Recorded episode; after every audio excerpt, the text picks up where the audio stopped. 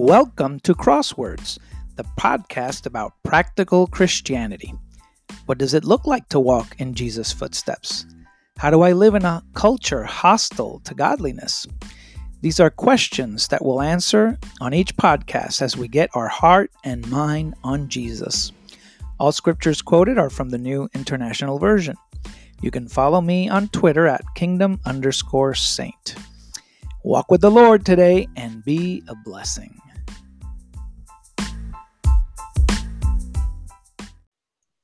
Thank you, brother, and welcome everyone to our Bible class tonight. I hope that you're ready to continue uh, engaged in learning and being encouraged about marriage. So I'm just going to do a little bit of a review of some of the passages that I did last week. Don't worry, the today's edition is G-rated for all audiences, so you don't have to worry. Um, I'm going to keep it very nice. And whenever I think I'm going to have to share something that uh, those under 13 should be advised, I will let you know ahead of time. But today we're going to focus on the covenant of marriage and what a covenant is all about, which is a foundational principle of marriage. But let's do a little review first. We talked about in Hebrews 13, verse 4, how marriage should be honored by all and the marriage bed kept pure for God will judge the adulterer and all the sexually immoral. So marriage is something that we as a church need to hold up in high esteem. First of all, of course, as the married couple. Next of all, as the church and as a community. We need to really help people see that marriage is something that needs to be honored and kept pure. Uh, only those who by mutual consent want to get married, we should encourage them to do so in the right way. We also saw how marriage is something that's beneficial to mankind. It's not something meant to enslave, but meant to help us, to benefit us. And that's the idea behind what Paul says in 1 Corinthians 7:35 in that whole passage which we will be looking at in a bit more detail later on, he mentions some things about how it's better to remain single, of course, because as a single person, your focus is all on the Lord and you will live in undivided devotion to the Lord. When we get married, more distractions come into our life. We have to focus on how to please our spouse. But there is, Paul says these things not to restrict us, but that we may live in a right way. In other words, that whether we're married or single, we will live with undivided devotion to the Lord. Compatibility is key here when trying to find a good mate, and that's something that we help you do with our Prepare Enrich pre-marriage counseling program. Another verse that we saw that is not meant to restrict in terms of marriage is 1 Corinthians 7 15, which talks about a circumstance called desertion. Uh, Paul is speaking about a mixed marriage here, mixed in the sense of a Christian uh, who is probably became a Christian, they were married, the person becomes a Christian, the unbeliever doesn't like what the spouse has done, wishes to leave, they don't want to be married anymore, so they just take off. This is what we call desertion. This does not apply to uh, both people being Christian. Okay, I always just wanted to make that very, very clear. This is the case of somebody who's not a Christian, deserts and leaves their Christian spouse behind. The principle here is God has called us to live in peace. And as the Holy Spirit says, the brother or sister is not bound in such circumstances because the marriage is not meant for you to be enslaved to an absentee partner. What is marriage meant to do? It's meant to enrich us if you accept it unto death. That's the caveat. Marriage is something that can enrich you, but you have to be okay with it. You have to live and accept it, as Jesus says here in Matthew 19 9 through 11, a passage that we're going to look carefully at when we discuss divorce. He says, I tell you that anyone who divorces his wife except for sexual immorality and marries another woman commits adultery. The disciples said to him, if this is the situation between a husband and wife, it's better not to marry. Jesus replies, Not everyone can accept this word, but only those to whom it has been given. Jesus is saying this. Not everyone can accept this word. In other words, not everyone can accept the strictness of marriage. So if you can't accept the strictness of marriage, don't get married. Don't do it. Live a single life because marriage is a single is a serious commitment. So you have to make sure that you first of all make it on your own free will and number 2 that you make it to last for the rest of your life. If that's not something that you're willing to accept, then don't get married because then you're going to leave kids. If you have kids, you're going to leave them without a parent. And that's how the fabric of society starts to tear down. You want to make sure what you're getting into when you're thinking about marriage.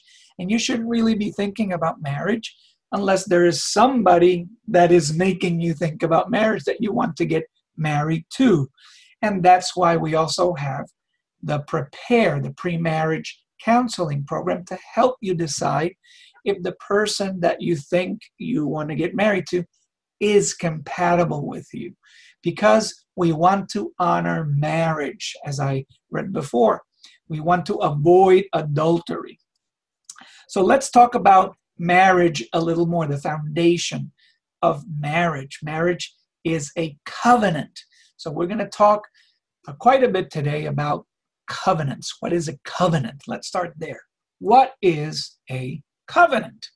Well, I got four points here for you concerning what a covenant is. First of all, we could define a covenant as a solemn, that means very, very serious, and binding relationship, meaning that somebody's going to hold you accountable to it, which is meant to last a lifetime. Covenants last a lifetime. We could also define it as a promise, a bond. A promise is a bond of faithfulness unto death, also for a lifetime. Covenants involve an accord between at least two people that want to make an accord, want to build a relationship solemnly, lasting a lifetime, promising to each other faithfulness unto death. And these two people, of course, are a man and a woman. Let me just make that clear.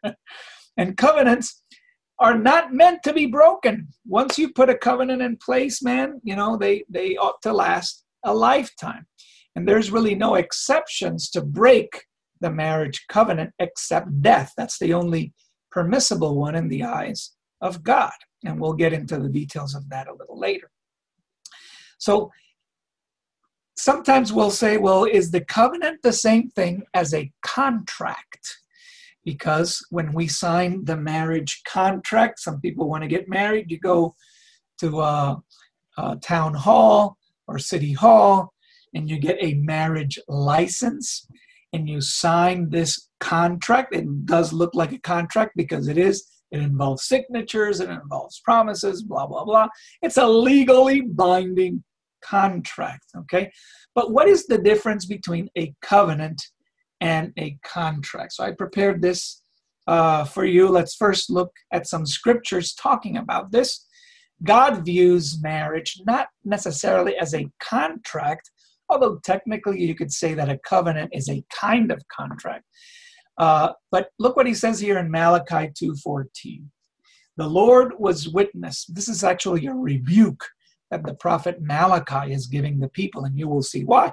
The Lord was witness between you and the wife of your youth, to whom you have been faithless, though she is your companion and your wife by covenant. So God is rebuking uh, the Israelites here because they were getting divorced. You know, they were marrying, having children, and then getting divorced, leaving their wives and going somewhere else, which is what Jesus uh, criticizes heavily in Matthew 19. But here we find some important concepts like the Lord is a witness. This is important when we talk about the outline of a covenant. Uh, when a covenant uh, is, is started or, or, or put forth, there are witnesses to the covenant, and the main witness that is between a, a wife and her husband who's getting married is the Lord. We cannot forget that. He is one of the most important witnesses to the marriage covenant. Uh, and also, he mentions that word there, covenant, the wife of your youth, uh, and uh, rebukes them for being faithless and for abandoning their wives. If we look at this other scripture here in Proverbs 2 16 and 17, this will read, Wisdom will save you also from the adulterous woman who has left the partner of her youth and ignored the covenant she made before God. So, this is a rebuke to those who ignore the covenant and are called adulterers because they leave their husband or their wife, in this case, talking about the adulterous woman leaving her husband, leaving the partner of her youth, ignoring God's covenant. Notice that whether this adulterous woman realized it or not, the covenant she made was made before God. He is the primary witness of this covenant. So, what is the difference between a covenant and a human contract? So, I prepared this table for you here, and notice that it has a little picture icon. You might want to take a picture of that because it's going to be in the discussions later on. So, there's at least three differences that I can notice between a covenant and a contract.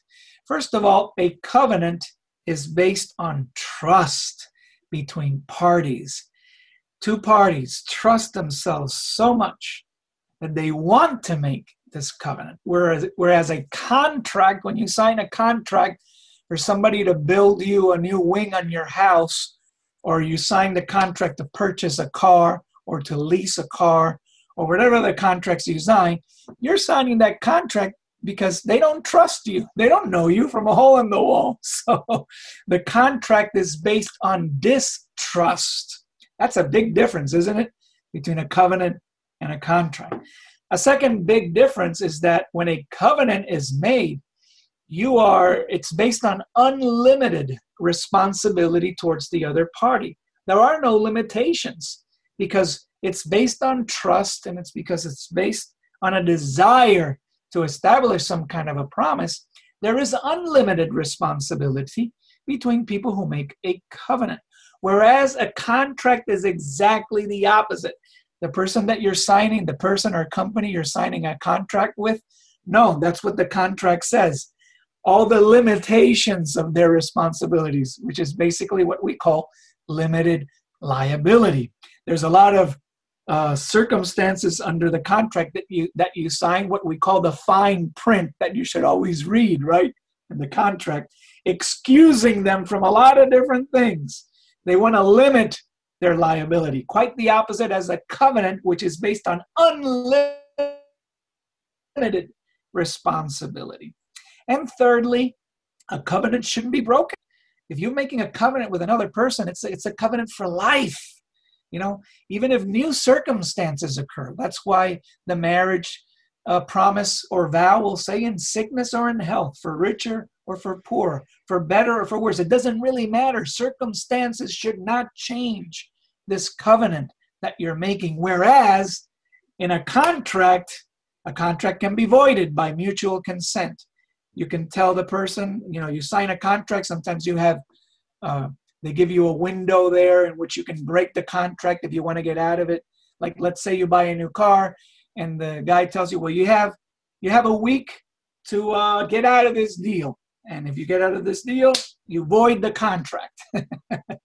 so those are three big differences that I see between a covenant and a contract. And isn't it interesting, right? We can make the observation that our society, isn't our society viewing marriage more and more like a legal contract rather than the one flesh covenant that God designed? Doesn't that make sense?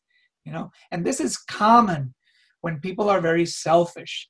We live in a very self-serving society. Everything has to be by the law, you know, and, and they all look for the loopholes in the law. How can they get out of this? How can they get out of that?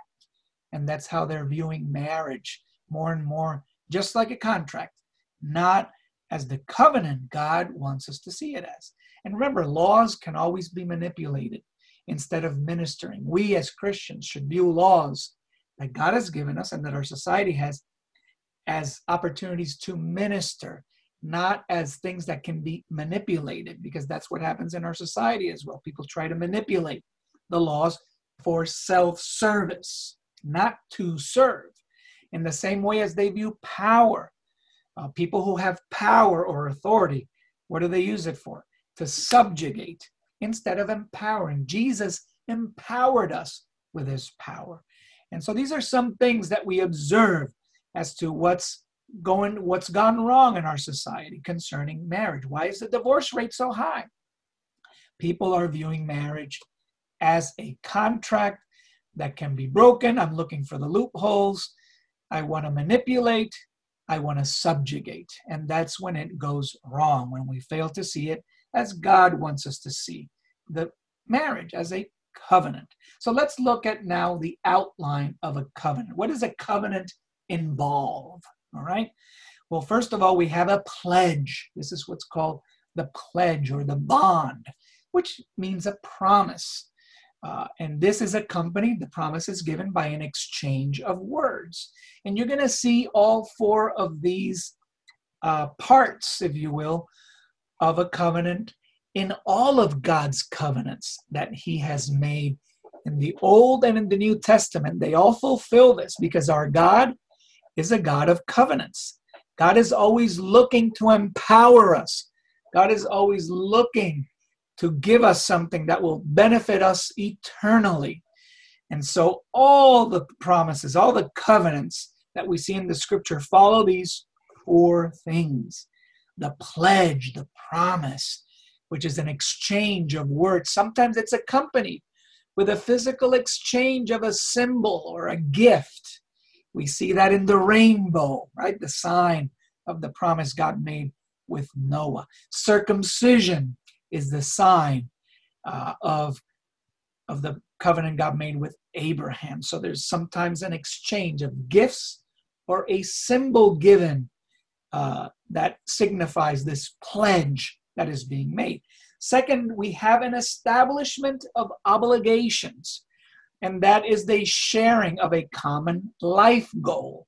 It's the sharing of a common life or the sharing of common goals uh, usually put forth by the party wanting to make the covenant and accepted by the party wanting to get into the covenant with their exchange. So the duties between the partners of the covenant are given in these establishments of obligations. Thirdly, we have the ratification. The ratification is what seals and binds the covenant uh, usually an external act that is done in keeping with the promise given. Often blood was also spilled when a covenant was made in the Old Testament to illustrate the gravity, the solemn solemnity of the covenant. So we call those a covenant of blood when there was blood spilled. Uh, and that's when it's ratified. Nowadays, we may ratify covenants with a signature. You know, we sign our names we put a seal on a letter. Those are things that ratify the covenant, that make it so.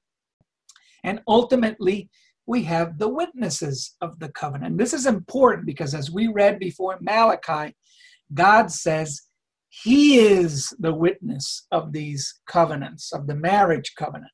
And the witness is there to speak to the eyewitness testimony necessary because of the obliging nature of the covenant. So, what does that mean? That means that I'm there looking at you, not just to have a good time in the wedding, but I'm there to hold you accountable. I saw you say these promises. I heard you say these things. I saw you giving that, giving the first kiss. I'm going to hold you to that. That's why we're there. We're there to make sure that we're holding these people coming into this covenant accountable. And so is God. God says, I am the witness. He is the primary witness. So we need to uh, take pause in the fact that God calls himself a witness of these covenants, especially of the marriage covenants. And so the witnesses are there to speak to the eyewitness testimony necessary because of the obliging nature of covenants. And they serve also to remind, to hold the party accountable to the covenant. Often, after a covenant was uh, established, There was a sharing of a meal with the witnesses to commemorate the covenant. That's why usually we have uh, a meal after a wedding. That's not uncommon. That's not a 20th century thing. No, that's been done since time immemorial.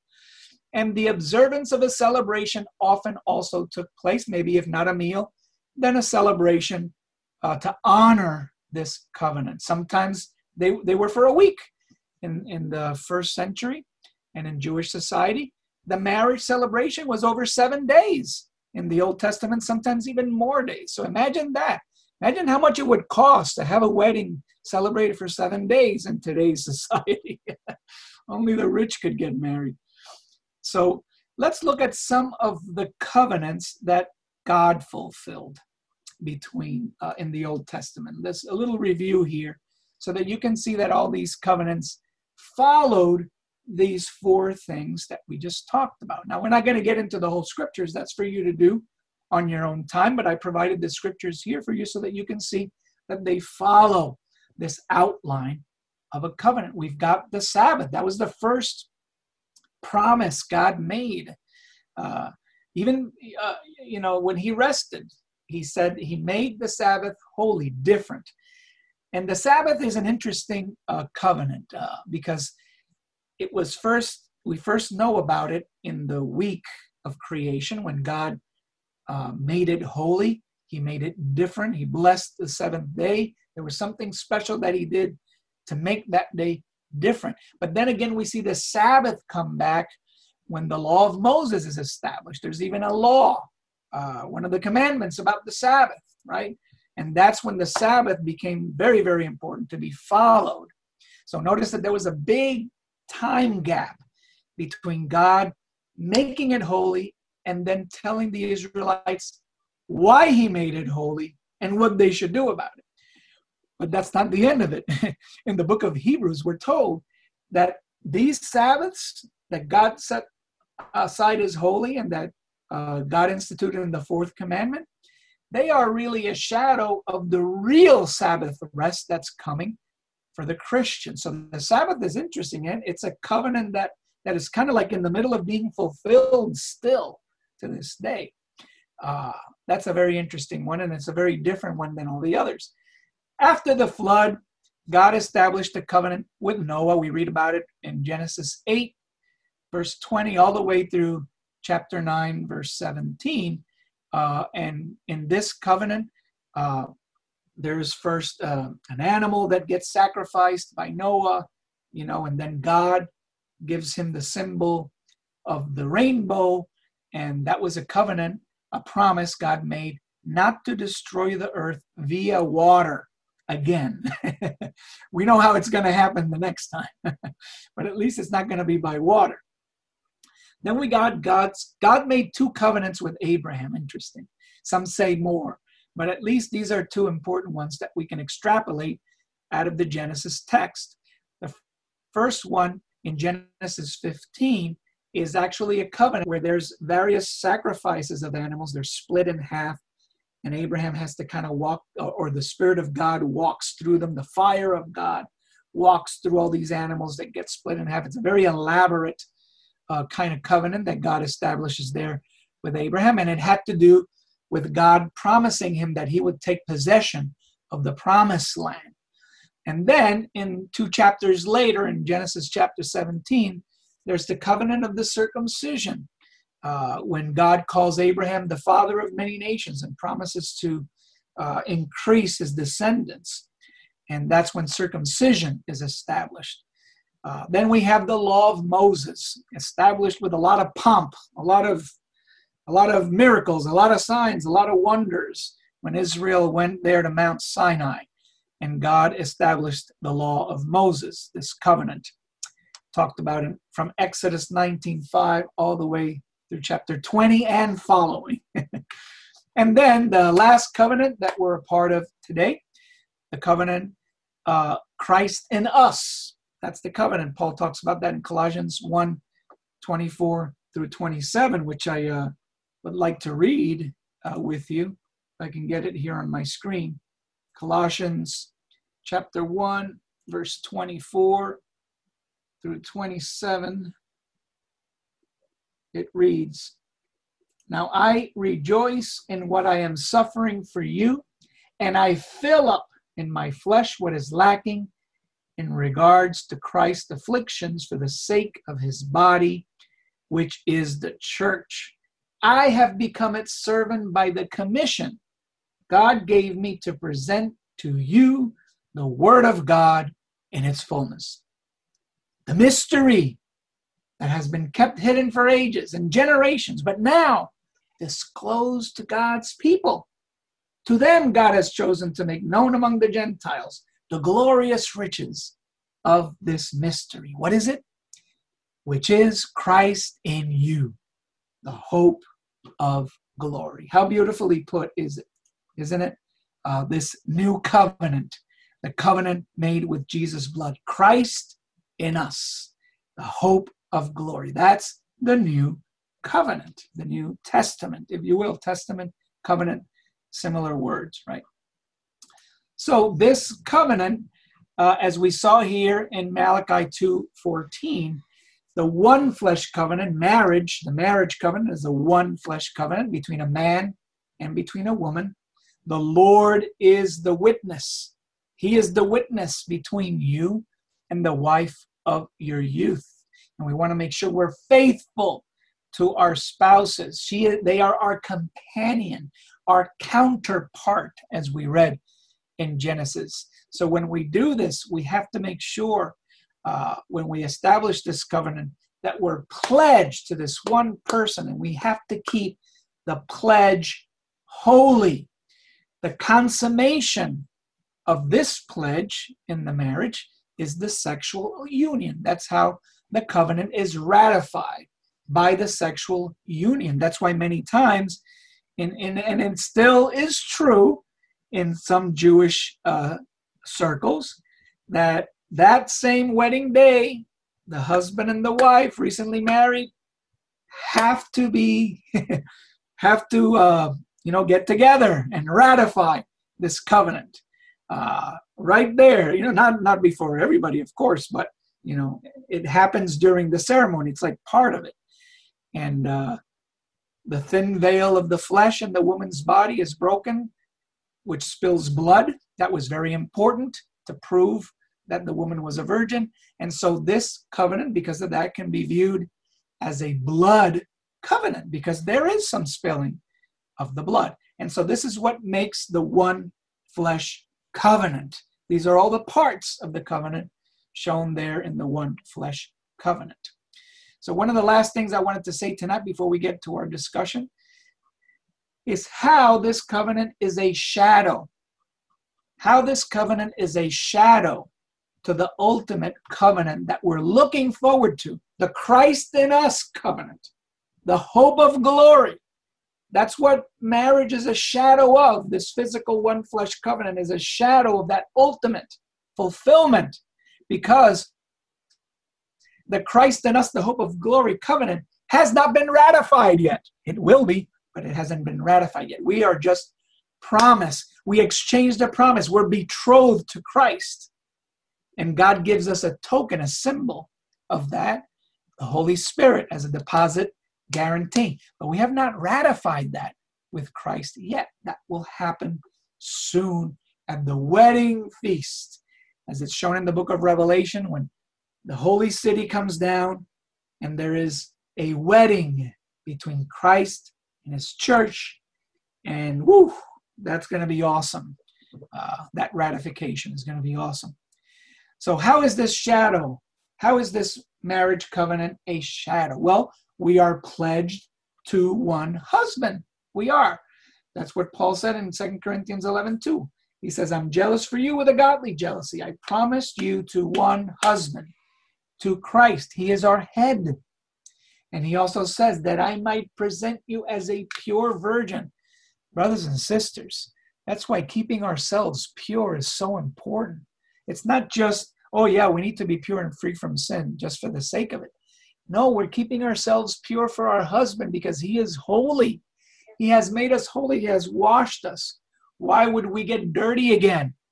That would be the equivalent of which is what some people do, right? They have a bachelor's party and they become impure and they do things they shouldn't be doing before they get wedded. Everybody frowns upon that. Everybody thinks that's not right. Even the world recognizes that. So, in the same token, we are kept pure, free from evil, full of good. We are to be the 3A bride to Jesus. What's a 3A bride? Three A's attractive, adapted, and appeasing. That's the kind of bride we need to be for Christ.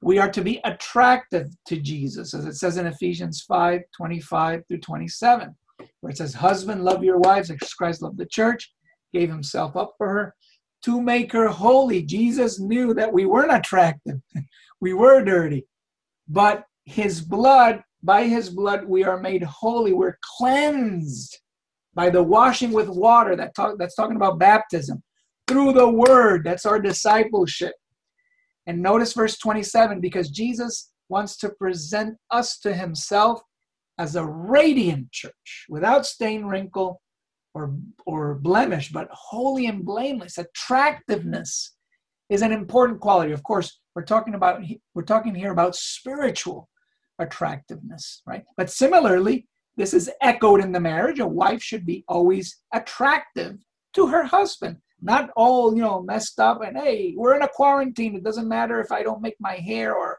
or wear or smell or anything no this is also a principle for wives to practice.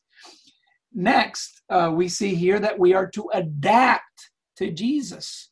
What does this mean? Well romans 8 29 talks about being conformed to the image of christ. This is what a wife does. We as god as jesus wife we are working to conform ourselves to christ. Because once we get married to him in heaven that's going to be full sail. But right now we're still attempting right as best as we can with the help of god and with our zeal to adapt to conform to christ. That's that's what god desires. God foreknew. He also predestined us to be conformed to the image of his son.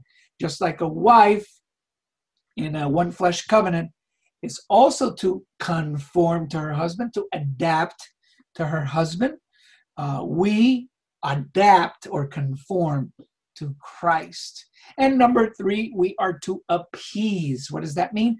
To please and praise our husband, Jesus Christ. First Peter 2 9 says, You're a chosen people, a royal priesthood, a holy nation, God's special possession, for what reason? That you may declare the praises of him who called you out of darkness into his wonderful light. A wife that pleases her husband, that praises her husband, not empty praise. I'm talking about real stuff, right?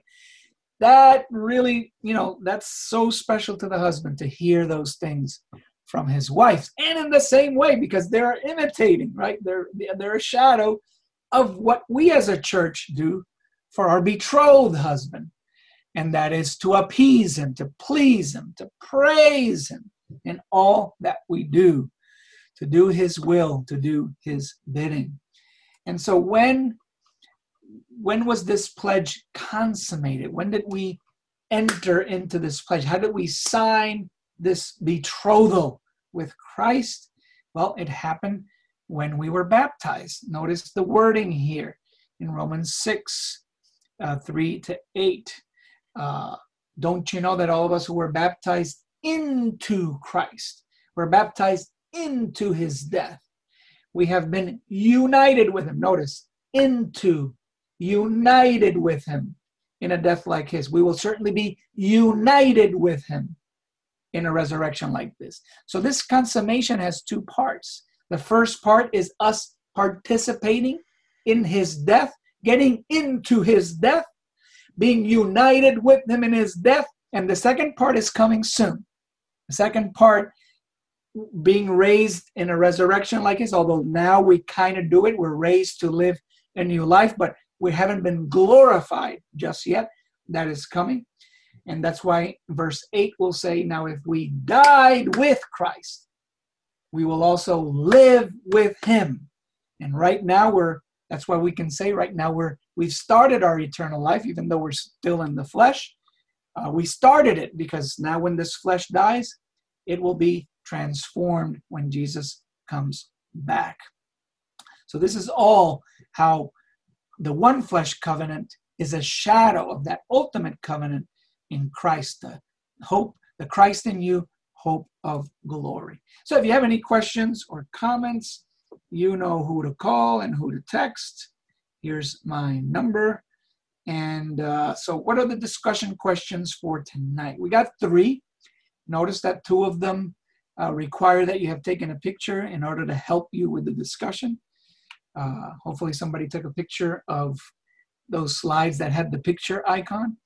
And so, the first one discuss the differences between a covenant and a contract and how our society has made marriage more of a contract than a covenant. I'm sure this is going to be a very interesting discussion that you're going to have here. Number two, discuss the meaning and necessity of each of the parts of the covenant. The four parts, the outline of the covenant that we discussed. Talk about the meaning of each of them and the necessity. Why, why is each one needed? Can we take one out? Why not? And number three, how does marriage point to our union to Christ? So uh, now we'll go into our breakout session. So remain in standby. Thank you for your attention, brothers and sisters.